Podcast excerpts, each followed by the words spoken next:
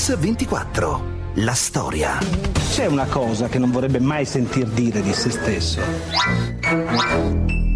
Che non sono simpatico. Perché? È perché io credo di esserlo. Ma in una battuta, se lei dovesse definire il fanfanismo, cosa è stato?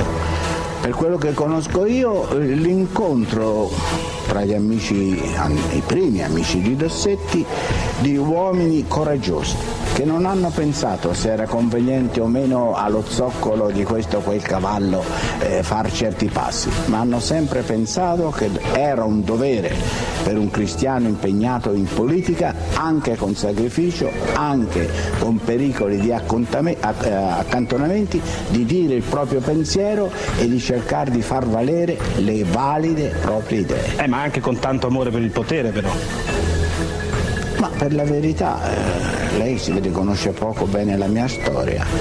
Tutti dicono questo, ecco, rieccolo per pigliare il potere, non rieccolo per pigliare nuove bastonate. Lei quattro volte è già stato buttato fuori, nel senso che ha partecipato alla corsa alla Presidenza della Repubblica e quattro volte è stato sconfitto. Le pesa molto? Molte volte, anzi tutte e quattro volte, non sono arrivato alla sconfitta. Mi sono ritirato prima quando ho constatato che la mia presenza poteva turbare la convergenza necessaria tra i partiti e anche lo spirito degli altri concorrenti. Il 6 febbraio del 1908 a Pieve Santo Stefano, vicino ad Arezzo, nasce Amintore Fanfani, amico di Dossetti, di Lapira, professore di storia economica alla Cattolica di Milano. Oggi a Mix24 raccontiamo la storia di uno dei massimi esponenti della democrazia cristiana. Sei volte Presidente del Consiglio, otto volte Ministro, tre volte Presidente del Senato, due volte Segretario della DC, unico italiano a ricoprire l'incarico di Presidente dell'Assemblea Generale dell'ONU. Un cavallo di razza della politica italiana, come fu definito. Quella di Fanfani è l'avventura politica umana di una personalità del nostro tempo, amato, temuto, discusso e rispettato, un leader naturale che a metà degli anni 50 succede ad Alcide De Gasperi e vive la sua prima grande affermazione. Estate 1954. Amintore Fanfani è il nuovo segretario della Democrazia Cristiana e mostra subito di possedere le doti di un capo. Il suo successo è dovuto essenzialmente dalla sicurezza di cui sono dominati i suoi discorsi. Fanfani appare ed è dinamico, ottimista, coraggioso, spericolato. Amintore Fanfani ha 46 anni e una salute di ferro. È un grande lavoratore abituato ad alzarsi all'alba e capace di tirare fino a tardi la sera. Primo di dieci figli e padre di cinque femmine e due maschi, una moglie devota e una madre alla quale è legatissimo. Indro Montanelli, dalle pagine del Corriere della Sera, lo consacra come il riconosciuto erede e successore di De Gasperi. Di parere diverso è Giulio Andreotti. Sentiamolo. No, De Gasperi direi è morto senza eredità. Eredi di De Gasperi è la democrazia cristiana. Giovanissimo professore di economia alla Cattolica di Milano, una volta in politica, Fanfani dà corpo al cattolicesimo sociale, realizzando riforme essenziali come il piano casa. La rivista americana Time racconta a milioni di lettori sparsi nel mondo questo toscano piccolo e ben piantato, presentandolo come il leader del futuro. Così Pietro Ottone. E sembra l'uomo destinato a governare per i dieci anni successivi.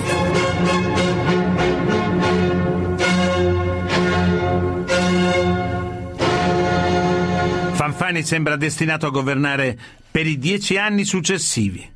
E in effetti, dopo l'era di Alcide De Gasperi, che ha portato la democrazia cristiana al suo massimo storico, quella di Fanfani è una DC pronta a farsi classe dirigente di un paese tutto da ricostruire. Ma Fanfani capisce che anche la politica va ricostruita, ripensata, rimodernata, a cominciare dalla stessa democrazia cristiana, come ci racconta lo storico Piero Craveri. Fanfani mutò forma integralmente al Partito della Democrazia Cristiana, nel senso che eh, si può dire che lo costituì come un partito di massa moderno. D'ora in poi non dovrà esistere in Italia una sola circoscrizione elettorale che non abbia un legame organico con una sezione della DC. E ce ne parla uno dei protagonisti di quel momento, Giulio Andreotti. Lì era certa diffidenza che noi avevamo per questa organizzazione che noi diciamo teutonica, che aveva anche dei pregi perché la non organizzazione, cioè un po' di pressapochismo romano nostro, probabilmente eh, come produzione di voti ne dava meno, però a noi un po' così ci terrorizzava. Il modello è il Partito Comunista di Togliatti, la più disciplinata forza politica dell'Europa occidentale. Sentiamo Fausto Bertinotti. I due grandi partiti si sfidano non solo sul, sulle ideologie, sulla cultura e sull'idea di società, ma anche sul modello di organizzazione Gli schieramenti riprendono la divisione del mondo in due creata dalla guerra fredda. Riprendiamo dopo la viabilità con la vita di Amintore Fanfani.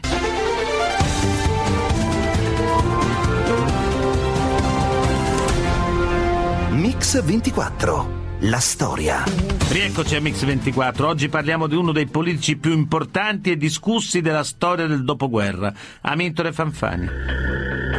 31 ottobre 1956. Con il pretesto di difendere il canale di Suez, truppe anglo-francesi attaccano le difese aeree egiziane. Il governo italiano decide di mandare da Nasser l'ambasciatore Raimondo Manzini, un diplomatico amico di Fanfani. Nasser, avuta la notizia dell'arrivo di Manzini al Cairo, sospende il Consiglio dei Ministri per parlare direttamente con lui. Gli conferma che è disposto a trattare la questione del canale direttamente con gli americani. La trattativa finalmente si sblocca. 22 novembre 1956. Le truppe anglo-francesi si ritirano dal canale di Suez. Io posso ancora vantarvi, e mi vanto anche in nome di politica, di quei successi che abbiamo ottenuto per evitare anticipi di guerre nel Mediterraneo. 1956, le flotte anglo-francesi davanti a Suez e ad Alessandria non arrivarono a scatenare la guerra. Avevo a lungo trattato l'argomento con Eisenhower e per la verità tenne fede a quello che avevo capito. La soluzione della crisi di Suez è il primo successo di Fanfani in politica estera. Nella seconda metà degli anni 50, quella di Fanfani sembra un'ascesa inarrestabile. Nel 58, divenuto Presidente del Consiglio, assume anche il Ministero degli Esteri e mantiene la segreteria del partito. Nessun altro prima di lui, a parte Mussolini e De Gasperi, aveva mai avuto tanto potere e Fanfani quel potere è deciso ad usarlo. Sentiamo Andreotti. Era potente, anche un po' prepotente. Dicembre 1958. Si inaugura la nuova sede del Ministero degli Esteri, il mussoliniano Palazzo della Farnesina. Ma il Ministero degli Esteri è messo a soqquadro anche da un'altra novità l'arrivo di un gruppo di giovani diplomatici che godono della fiducia di Fanfani. Sono chiamati Mau Mau, come la feroce setta del Kenya. Ce ne parla Pierottone. Erano veramente persone che Avevano, avevano, acquistato molto potere e lo usavano in una maniera uh, violenta, brutale e spregiudicata. L'incoraggiamento a fare queste rivoluzioni interne al Ministero degli Esteri e a imporre le loro regole e a fare anche tagliare teste in maniera violenta tutta questa forza politica venne fondamentalmente da Amintore Fanfani. Ma per Fanfani governare il paese è diventato difficile. Oltre all'opposizione dei comunisti, infatti, Fanfani si trova a dover combattere contro avversari ancora più insidiosi, come i dissidenti della democrazia cristiana. Nel gennaio del 59 il secondo governo Fanfani è bersagliato dai franchi tiratori della DC ed è costretto a rassegnare le dimissioni. A questo punto Fanfani si dimette anche da segretario del partito. È una prima battuta d'arresto di una lunga vita politica segnata, come dirà lui, spesso da continue quaresime e resurrezioni. Ma dove comincia la storia di Fanfani? Insomma, chi è Amintore Fanfani? Ascoltiamo i figli Giorgio e Anna Maria. Timidissimo e molto ingenuo. Assolutamente iperrigoroso. Era molto prudente, forse perché sapeva in cuor suo di essere un grande ingenuo. Però divertente. Eh, simpatico, senso dell'arguzia e dell'ironia. Forse i nostri rapporti potevano essere diversi perché lui aveva forse una profondità mm, molto mm, fragile, molto che lui non mostrava agli altri.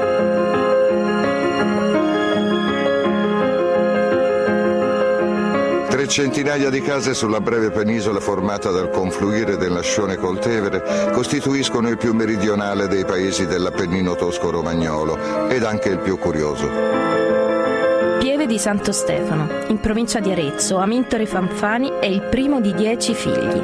Il padre Giuseppe, avvocato, ha sposato Anita, di origini calabresi. Sua mamma quando suo papà era partito per la guerra, nella grande guerra, quella del 15-18, che il papà era un bambino di 7-8 anni, sua mamma l'ha messa a capotavolo e ha detto Amintore, adesso tu sarai il capo di famiglia e ogni sera compreremo il giornale e tu leggerai ai tuoi fratelli i fatti della guerra. Serio e determinato, Amintore decide di studiare all'Università Cattolica di Milano. Nel 1932, a soli 24 anni, ottiene la libera docenza in storia economica. A 31 anni Amintore sposa Bianca Rosa Provasoli, che sarà la madre dei suoi sette figli. Una mamma che era l'opposto di nostro padre, una mamma divertente, una mamma che ci mm, riparava delle nostre marachelle, che cercava di non eh, farci mai avere rimproveri dal papà, forse ci teneva, ci teneva distanti da lui ma nello stesso tempo ci salvava da tanti rimproveri. Secondo me loro avevano un rapporto molto tenero, però molto privato.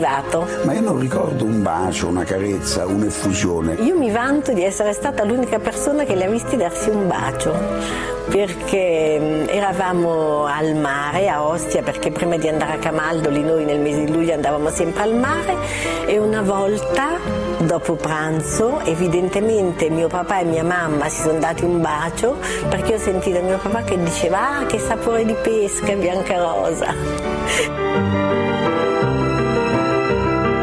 un uomo riservato, ma anche imprevedibilmente allegro e simpatico, pudico e burbero, decisionista e decisamente credente. Finita la guerra, Dossetti lo vuole a Roma perché partecipi anche lui all'avventura della rinascita democratica del paese. Nel 1946 Fanfani viene eletto come deputato della democrazia cristiana alla Costituente. Determinante è il suo lavoro per la stesura dell'articolo 1 della Costituzione. L'Italia è una repubblica democratica fondata sul lavoro. Sentiamo Fausto Bertinotti. Fanfani appartiene certamente a, quella, a quegli uomini, a quei protagonisti di quella stagione che hanno pensato ad una repubblica fondata sul lavoro e che combattesse le disuguaglianze e anche nella sfida diciamo, ai comunisti e ai socialisti di allora non ha mai diciamo, mollato questa ispirazione, questa temperia.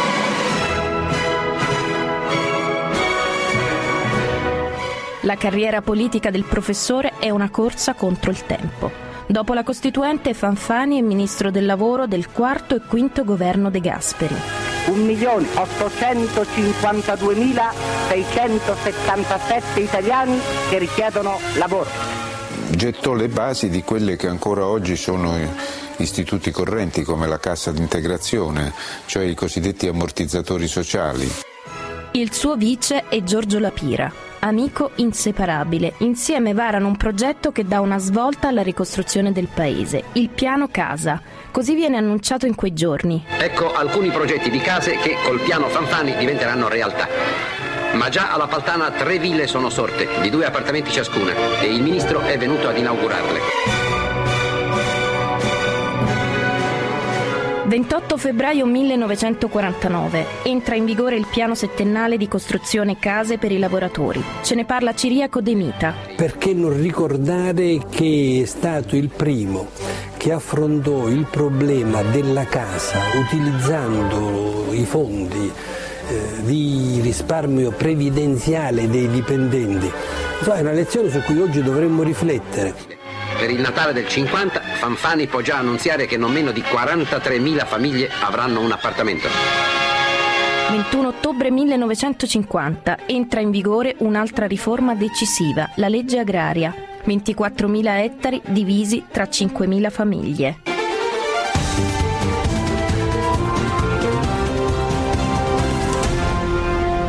Mix 24. La storia. Rieccoci a Mix 24. Oggi parliamo di uno dei politici più importanti e discussi della storia del dopoguerra, Amintore Fanfani. Nel 1953 Fanfani diventa ministro dell'interno e il suo nome si lega al primo scandalo dell'Italia repubblicana, un caso di cronaca che diventa un affare politico e giudiziario. È il caso Montesi. Lido di Torvaianica, 11 aprile 1953. Vigilia di Pasqua. Viene ritrovato il cadavere di una bella ragazza di 21 anni, completamente vestita ma priva di reggicalze. Il suo corpo non presenta segni di violenza. È Vilma Montesi. Inizia così, su quel cadavere sulla spiaggia, un caso giudiziario che farà storia. 5 maggio 1953, il quotidiano Il Merlo Giallo pubblica una vignetta in cui raffigura un piccione che porta un reggicalze. Un'allusione neanche troppo velata con il musicista Piero Piccioni, figlio del ministro degli esteri, il democristiano Attilio Piccioni. Che era il numero due della democrazia cristiana, il numero due dopo De Gasperi la figura più eminente della vecchia classe dirigente popolare, in qualche modo era il coerede di De Gasperi con Fanfani. Così racconta Pietro Craveri. 6 ottobre 1953. Il settimanale scandalistico Attualità scrive che la Montesi è morta durante un festino a base di sesso e droga nella tenuta del marchese Ugo Montagna. C'è una testimone, Anna Maria Moneta Caglio. Il suo memoriale passa dalle mani di un sacerdote gesuita a quelle di Lapira e di là sulla scrivania del ministro degli interni, Fanfani. Sentiamo ancora Giulio Andreotti e Piero Craveri. Però quel memoriale lui avrebbe dovuto metterlo al cestino perché questo padre gesuita, padre Zallone, lo portò pure a me. Il memoriale com- cominciava così. Ugo Montagna se ne intendeva con Claretta Petacci. Mussolini lo sapeva ma non faceva niente perché aveva paura di Ugo. Io vi lessi queste righe e dissi padre a Roma diciamo che queste cose servono per favore la notte di Natale per andare a messa, lo butti nel cestino. Invece Fanfani lo prese sul serio e aprì un'inchiesta certamente insomma, che, ecco, affidare ai carabinieri una cosa di quel genere, insomma, beh, nell'ipotesi migliore vorrei dire burocratico, ma non nel senso bello di questa parola. Si disse che Fanfani aveva usato l'indagine per colpire l'immagine e la, e la persona di, Picci, di Piccioni. In realtà tutti i protagonisti del caso Montesi, a cominciare dal musicista Piero Piccioni, verranno prosciolti con formula definitiva. Ma anche lo scandalo Montesi è il segno che l'Italia sta cambiando e di lì a poco arriva il boom economico con le autostrade, le automobili per tutti e naturalmente la televisione. È il 1962, dopo 17 anni di dominio assoluto, nella democrazia cristiana nasce il progetto politico del centro-sinistra con l'appoggio esterno dei socialisti. È il quarto governo presieduto da Mintore Fanfani, che vara subito la nazionalizzazione dell'energia elettrica. L'elettricità vi procurerà benessere e felicità. Era una novità che da alcuni era ben vista, da altri era vista come forma quasi di sovietizzazione, insomma fossero dei passi avanti rispetto alla nostra dottrina sociale. Lo statalismo di cui tanto si ciancia in Italia non è una morfina per addormentare gli spiriti liberi, ma uno strumento e una leva, come tante altre. Uomini come Fanfani e come Mattei avevano un'idea precisa del mondo, e che cioè il mondo non potesse essere governato dal mercato. Da quest'anno tutti i ragazzi italiani hanno l'obbligo di frequentare la scuola fino ai 14 anni. Perché non vai a scuola tu? Perché mio padre il pittore, siccome porta poco a casa, non mi può comprare i libri, ci sono più a scuola. Il governo ha deciso di distribuire gratuitamente i libri di testo agli alunni delle elementari. Le riforme del governo Fanfani lasciano il segno. L'Italia diventa il quarto paese più industrializzato del mondo. Ha operato quella stagione delle riforme che nessun altro governo sua design riformista è mai riuscito più a pensare nell'Italia successiva. E fu segnato, ma diciamo come tutte le volte che Fanfani si è impegnato nel governo, da grandi capacità realizzative. L'attivismo del centro-sinistra di Fanfani spaventa l'elettorato conservatore. L'elezione del 28 aprile 1964 segnano una dura sconfitta per la DC. Il toscano Amintore Fanfani, deciso e rapido nelle scelte, da Napoli a Roma, una più diretta e moderna via di traffico, deve lasciare il passo al pugliese Aldo Moro, graduale e lento nelle decisioni. Noi siamo capaci di fare delle scelte politiche, ma siamo capaci di stimarci, di ritrovarci e di volerci bene. I due sono stati alleati conflittuali e alleati sinceri. I numeri uno sono uno solo. Le diversità tra Moro e Fanfani dunque costituiscono un elemento essenziale anche nel confronto e nello scontro con l'opposizione. Ma se in Italia il governo Fanfani è un governo per le riforme strutturali del Paese, in politica estera il Presidente del Consiglio si trova d'improvviso al centro della più grave crisi del dopoguerra. È l'autunno del 62, l'installazione dei missili sovietici a Cuba minaccia la sicurezza degli Stati Uniti. Il mondo si trova improvvisamente sull'orlo di una catastrofe nucleare. Fanfani raccoglie l'appello del Papa per la soluzione pacifica della crisi e allora avanza una proposta di mediazione. Fanfani suggerì agli Stati Uniti di togliere postazioni missilistiche dalla Puglia che allora erano le uniche in grado di colpire il territorio sovietico. Per la sua trattativa riservata, Fanfani sceglie un intermediario molto speciale, Ettore Bernabei. Io mi trovavo negli Stati Uniti come direttore generale della RAI per firmare una convenzione internazionale. Fanfani mi telefonò e mi disse rimanga lì e si tenga in contatto con il mio portavoce e lui le dirà cosa fare. 27 ottobre 1962. Dopo un'attesa di due giorni, Ettore Bernabei viene finalmente convocato alla Casa Bianca. Ad accoglierlo è il consigliere per la sicurezza nazionale Arthur Schlesinger in persona. Venne Schlesinger e mi disse appunto di riferire al presidente Fanfani che la sua proposta era stata accettata eh, prima dal governo americano e poi da quello sovietico. 28 ottobre 1962 i russi ritirano le loro basi missilistiche dall'isola caraibica. 13 dicembre 1962, al vertice atlantico di Parigi, il ministro della difesa americano McNamara riferisce al ministro della difesa italiano Andreotti che Washington sta per procedere al ritiro dei missili Jupiter dall'Italia. Ma Andreotti non comunica subito la notizia a Fanfani. Lo fa solo tre settimane più tardi, quando il Presidente del Consiglio sta per partire in visita ufficiale negli Stati Uniti insieme al Ministro degli Esteri Piccioni. Fanfani annota sul suo diario il 9 gennaio 1963. Piccioni ed io ci riserviamo di riflettere per la novità tenutaci nascosta per oltre 20 giorni dal Ministro della Difesa. Perché ha nascosto questa notizia? Ma questa però è una balla che dice Fanfani, perché di fatto poi lui aveva mandato invece uno dei suoi tuttora vivente in America per discutere questo. Io non ne sapevo niente, io l'ho saputo poi da McNamara. Fanfani non ha parlato di una trattativa segreta al ministro della difesa. A sua volta, secondo i diari di Fanfani, Andreotti non avrebbe comunicato al Presidente del Consiglio una decisione ufficiale degli Stati Uniti. Tra il 1965 e il 1968 ad ogni modo Fanfani è un ministro degli esteri molto dinamico. 20 settembre 1965 Fanfani viene eletto presidente dell'Assemblea dell'ONU.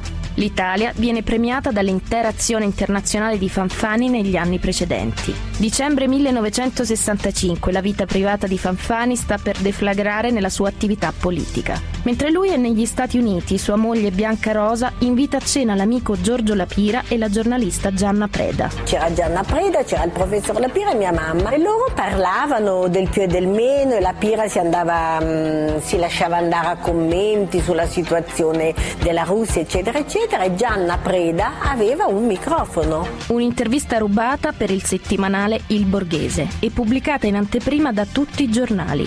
Giorgio Lapira infatti ha parlato in libertà di questioni di politica nazionale e internazionale dicendo Il Presidente del Consiglio Aldo Moro è molle e il suo governo dura poco. La soluzione ideale è un governo monocolore guidato da Fanfani e appoggiato da tutti, dai fascisti e anche dai comunisti. In Vietnam invece il presidente Johnson dovrà far presto la pace perché la vogliono i grandi finanzieri americani. La Pira chiama compagni cinesi e vietnamiti e aggiunge che il pericolo comunismo non esiste più. Del potente segretario di Stato americano Rusk dice che non capisce niente. Papà si è molto arrabbiato e mi ricordo che in televisione ha detto per l'imprudenza di un mio familiare. Mi immagino che mia mamma non sia stata molto contenta e lui che era ministro degli esteri ha dato le dimissioni. Le polemiche per l'articolo di Gianna Preda travolgono Fanfani che si dimette da ministro degli esteri per quelle che lui stesso definisce le improvvide parole dell'amico e maestro Giorgio Lapira.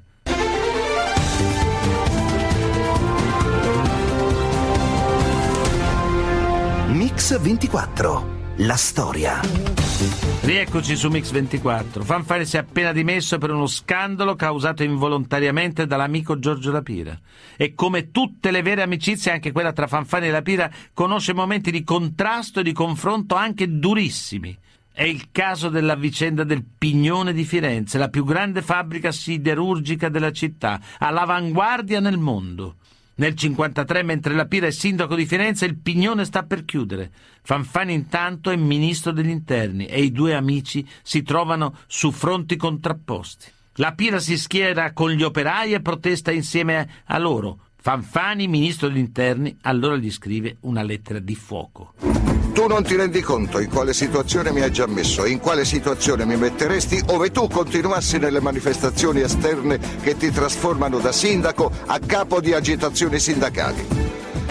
Credo mio dovere di avvertirti, e Dio solo sa con quale sacrificio io faccia questo, che ove tu non rispettassi le norme suddette mi metteresti nelle condizioni di prendere provvedimenti gravidi di conseguenze per te, per la città di Firenze, per me e per la nazione italiana.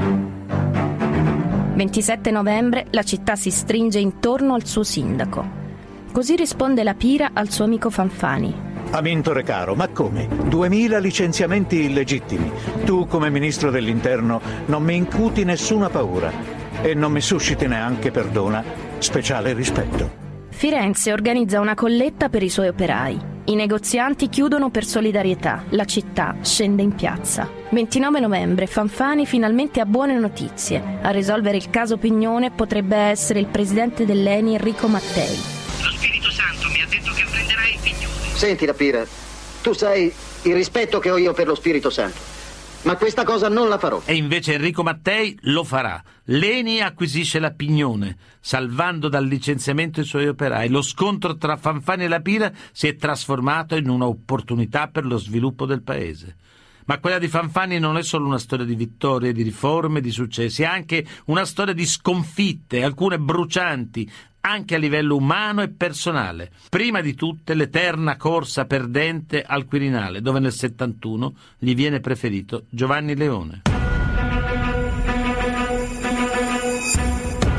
Siamo nel novembre 1971. Fanfani diventa il designato ufficiale per la DC per la corsa al Quirinale. Sembra fatta.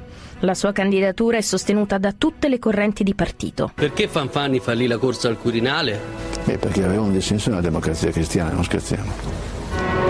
Scrutinio dopo scrutinio, la balena bianca si divide e Fanfani si ritira. Leone, Leon Cavallo, Nenni, ci sarà il figlio. Ah, il figlio. Leone, Leone. Leone. Ma se quello del Quirinale è uno smacco personale, forse prima che politico, nella carriera di Fanfani la sconfitta più clamorosa è quella per il referendum sul divorzio. Una battaglia che lo vede protagonista come segretario della DC e che segnerà per sempre la sua carriera politica. È il 1974. Non ci siamo! E non ci metteremo mai per quello che ci riguarda su questa strada che pretende di dirci della civiltà e della rovina, della distruzione totale. Il referendum per l'abrogazione del divorzio è una partita senza precedenti, una partita che fino all'ultimo il segretario della DC ha cercato di evitare. Io fui incaricato prima da Forlani e poi da Fanfani di condurre trattative riservate col Partito Comunista, col Partito Socialista, col Partito Repubblicano e col Partito Liberale, ma soprattutto col Partito Comunista per evitare il referendum. C'ero io, c'era Colombo, c'era Zaccannini, eh, c'era uh, Gava Padre, vi era Rumor Presidente del Consiglio, Aldo Moro e dice vi ho chiamato perché dobbiamo prendere una decisione e cioè dobbiamo dichiarare che non siamo favorevoli al referendum e che combatteremo questa battaglia. E si tolse, dicendo, prima di dire questo, un foglietto, piuttosto un gualcito che era un foglietto di carta in cui lui aveva preso degli appunti. Lui era reduce da un incontro con Monsignor Benelli, il quale le aveva portato il desiderio di Paolo VI, il quale eh, esprimeva al partito rappresentativo della maggior parte dei cattolici il desiderio che i cattolici dessero una testimonianza a favore della indissolubilità del matrimonio in se stesso e non del solo matrimonio cattolico. Vi fu una discussione il più restio ad accettare questo consiglio, che era poi una direttiva, era Mariano Rumoro. Nessuno riusciva a convincerlo e chi riuscì a convincerlo fu Aldo Moro, dotato di realismo più che non Mariano Rumoro, che a un certo punto, come era suo gesto comune, aprì le braccia e disse ma, ah, ma Mariano, Mariano, a noi voti chi ce li dà? E su quello si chiuse. Fanfani mi disse questo referendum noi lo perderemo. Dobbiamo impegnarci tutti a combatterlo, ma noi lo perderemo. Fu lasciato solo, perché la DC, forse non lo poteva neanche dire, imputò a lui l'indizione al referendum non, l'opinione pubblica, non la DC. Ma quelli che eravamo in quella stanza sapevamo benissimo che le cose sono andate e io adesso ne parlo liberamente. Ecco. Con la sconfitta al referendum sul divorzio, l'astro di Fanfani sembra destinato a un definitivo tramonto. Impegnatosi fino allo spasimo per la vittoria del sì, Fanfani è il capro espiatorio ideale, segno di una politica di altri tempi. Il compagno di partito che gli è più vicino e che si batte perché non venga messo nell'ombra è proprio l'avversario di sempre, Aldo Moro e Fanfani sarà colui che più di ogni altro cercherà di salvare la vita di Moro nei 54 giorni terribili della storia della democrazia cristiana e del paese, i giorni del rapimento Moro. Ecco la macchina con i corpi, i corpi del, degli agenti che facevano parte della scorta del, dell'onorevole Moro 18 marzo 1978 è il secondo giorno del sequestro. Questi gli appunti di Fanfani sul suo diario. Visito la signora Moro, una meraviglia di fortezza, fede e serenità. Quando le esprimo la mia ammirazione risponde Aldo ed io da anni eravamo preparati ad un simile evento. Quattro corpi, quattro corpi sono qui alle 10 del mattino, via Stresa. Il sangue, il sangue per terra. Aldo Moro scrive a Benigno Zaccannini, segretario della DC. Nella sua lettera il prigioniero chiede di aprire la trattativa per la sua liberazione. Ma la DC ha già deciso per la linea della fermezza. Nessuna trattativa è possibile. L'unico a sostenere la trattativa, insieme al segretario socialista Craxi, è proprio lui, Amintore Fanfani. 26 aprile 1978, 41 giorno del sequestro. All'interno della DC, Amintore Fanfani è sempre più isolato. Il partito non ha nessuna intenzione di cedere. I familiari di Moro fanno un appello pubblico per la sua liberazione. Dai diari di Fanfani. Chiedo alla signora Moro di vederla e lei con parole molto cortesi dice che posso andare verso le 11. Mi accoglie con affettuosa riconoscenza anche a nome dei figli e mi dice lei è l'unico che ha avuto per me tanta compassione. 30 aprile, 45 giorno del sequestro. Il brigatista Mario Moretti parla al telefono con Eleonora Moro. Devo fare un'ultima comunicazione. Sì?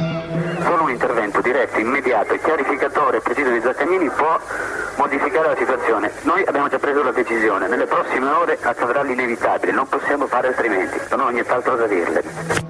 Giovanni Moro mi telefona a nome della mamma. È stato loro telefonato a nome delle Brigate Rosse che se entro tre ore non si tenderà a trattare, Moro sarà ucciso. Telefona Zaccagnini per esortarlo ad esaminare la novità e decidere il da fare. Risponde che Andreotti l'ha consigliato ad accertare prima l'autenticità della telefonata. Allora io insisto a parlare con Cossiga, che probabilmente può farlo in qualche modo. 6 maggio 1978, 51 giorno del sequestro. Amintore Fanfani e Bettino Craxi sono convinti della possibilità di uno scambio di prigionieri per ottenere la libertà di Moro. Infatti si potrebbe scarcerare una brigatista che non si è macchiata di reati di sangue, Paola Besuschio. Ma Fanfani le parlò di liberazione di Moro in cambio di una terrorista che non avesse commesso reati di sangue? No, questo lui non era venuto fuori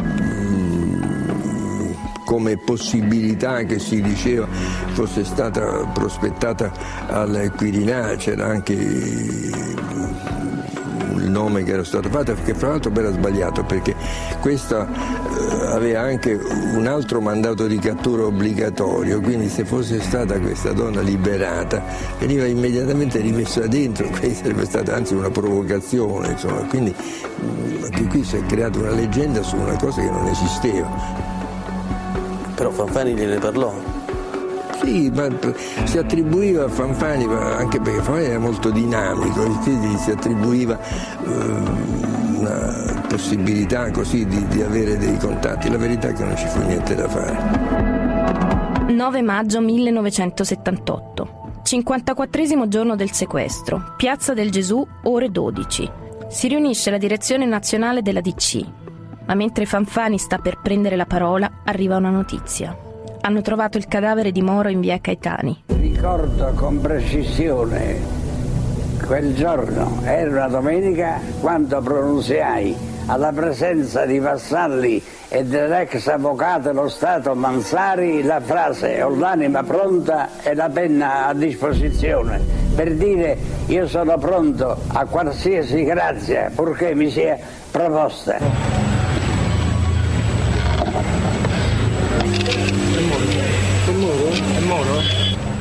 Vado a casa Moro, mi accoglie la figlia Anna che abbracciandosi a me che piangevo dice ora papà finalmente sta bene. Penso che se i suoi assassini avessero forse avuto o si fossero procurati una pausa di riflessione, qualche ulteriore tentativo per salvare Moro poteva essere fatto forse almeno lo lasci sperare, per un sincero suo amico, forse con successo. È stato tutto inutile. Tutti i tentativi di Fanfani e di Craxi non sono serviti a nulla e Fanfani, lo ricordo, sarà l'unico democristiano che la famiglia Moro inviterà ai funerali privati del presidente della DC. Il senatore Amintore Fanfani muore il 20 novembre 1999 nella sua casa di Corso Rinascimento a pochi passi da Palazzo Madama. La sua eredità politica rimarrà legata per sempre alla sua riforma più importante. Senta, Presidente, ma di che cosa è più soddisfatto fra le cose che ha realizzato lei? Eh, mi lasci dire una mia vanità. Mm. Ricavo sempre grande soddisfazione pensando alla legge che feci nel 1948 per distribuire, per costruire case e distribuirle alle famiglie operaie. 300 e più mila famiglie più di 300.000 famiglie ebbero quelle case. Tutte le puntate di Mix24 della storia si possono riascoltare sul sito www.radio24.it nella pagina dedicata a questa trasmissione. Ringrazio Alessandro Longoni, Antonella Migliaccio, Rachele Bonanni e il mitico stagista Manuel Guerrini in redazione, Alessandro Chiappini e Valerio Rocchetti in regia. A domani.